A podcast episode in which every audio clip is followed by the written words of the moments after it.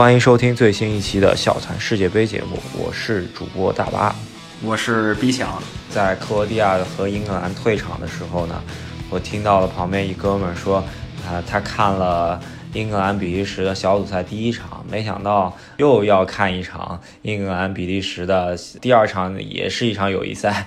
这个也算是一个宿命对话吧。开赛前呢，我看到英格兰跟比利时都分到一组，我觉得这是一场强强对决，而且是一个联赛内部的强强对决。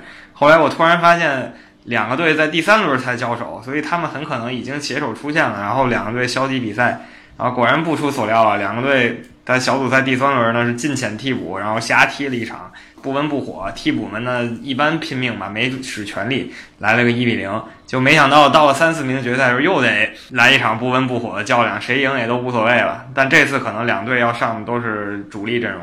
对，唯一的看点就是呃。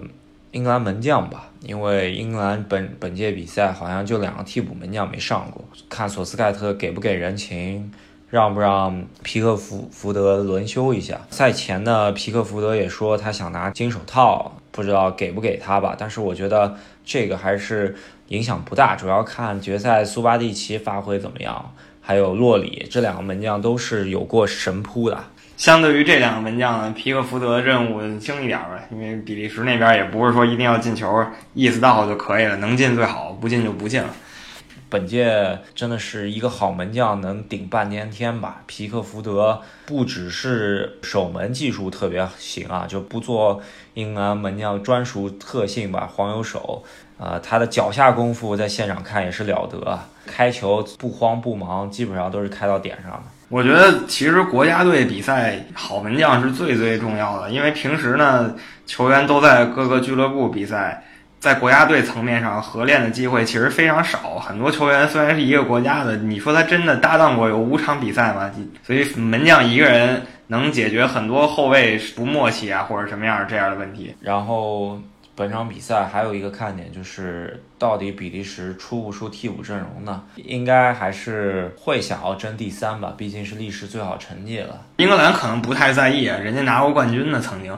所以这届看英格兰会不会说给点情面，让那些一直没有太多机会首发的球员上一下。比如说上一场，咱们以为戴尔和亨德森会打个双后腰，结果还是亨德森一个人硬刚克罗地亚整个中场。啊，对这场比赛，呃，英格兰这边应该会有很多伤号啊。特里皮尔是肯定踢不了了。你想他拼到一百十几分钟的时候，真的是拼不住了。我当时还在想，你就算是能最后拼一下，站在场上都比直接下去了强。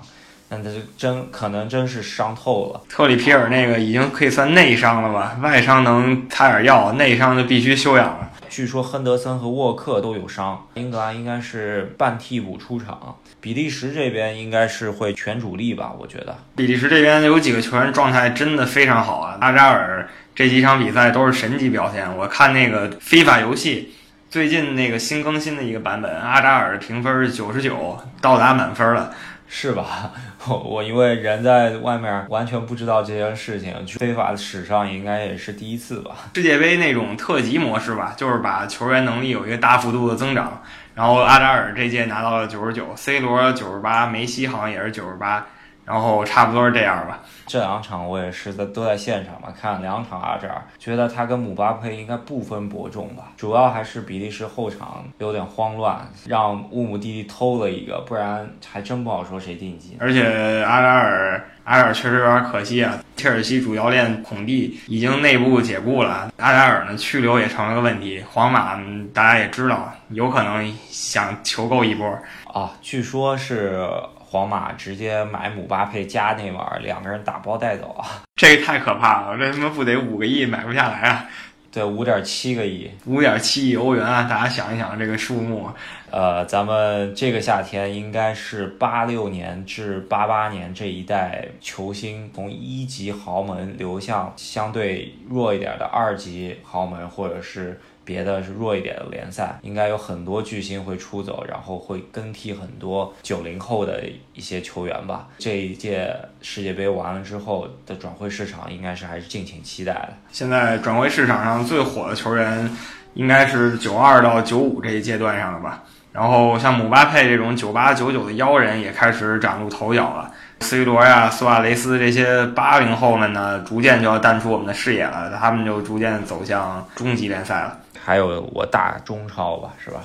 三四名决赛，我们也基本上就是给个小预测吧，应该会踢得挺轻松的，比分应该会大吧，主要看快乐足球踢的踢不起来了。感觉两边也没有必要说把对方打死了吧，没什么意思了。就是说你赢个五比零，但是有人会把这当回事儿吗？我觉得没有。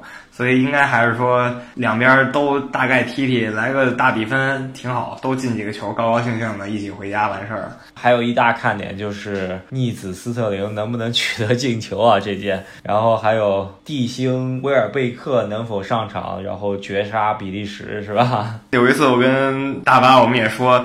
说这个某大帝从英格兰退役以后，英格兰一直没找到一个合适的接班人，觉得这维尔贝克有没有希望？这场可以给他机会证明一下。其实我觉得还有一点，除了说笑之外，就是瓦尔迪这届比赛踢的少了，我觉得他还是有实力的。我也觉得是，而且我觉得瓦尔迪这种球员在世界杯上应该挺好使的吧？他也算不按常理出牌那种人了，经常在意想不到的地方出现了一个瓦尔迪，然后就进了。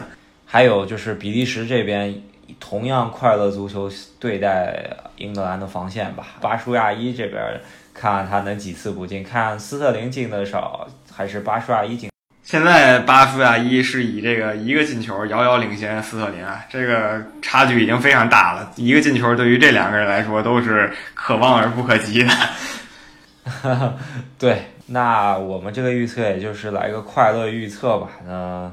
来，我我说来一个三比一，比利时胜，三比二吧。我觉得两边都能高高兴兴进几个，但最后可能比利时呢，毕竟绝对实力还是压制英格兰的。我就说三比二吧，看看一个半主力的英格兰和一个差不多主力的比利时，呈现一场真正的快乐足球吧。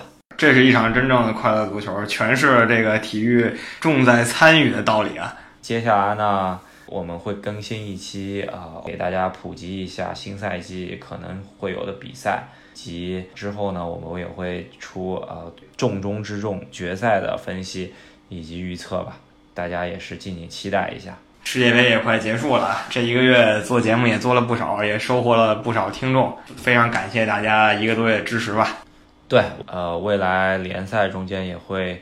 尽量保持周更，希望大家多多支持，多多转发我们节目，争取能坚持到下届世界杯吧。给大家来一个笑谈二零二二卡塔尔世界杯，而且希望那时候啊，我的主队能出现在那届世界杯上，这就是最好的。好，那我们明天再聊啊。好，明天再说，拜拜。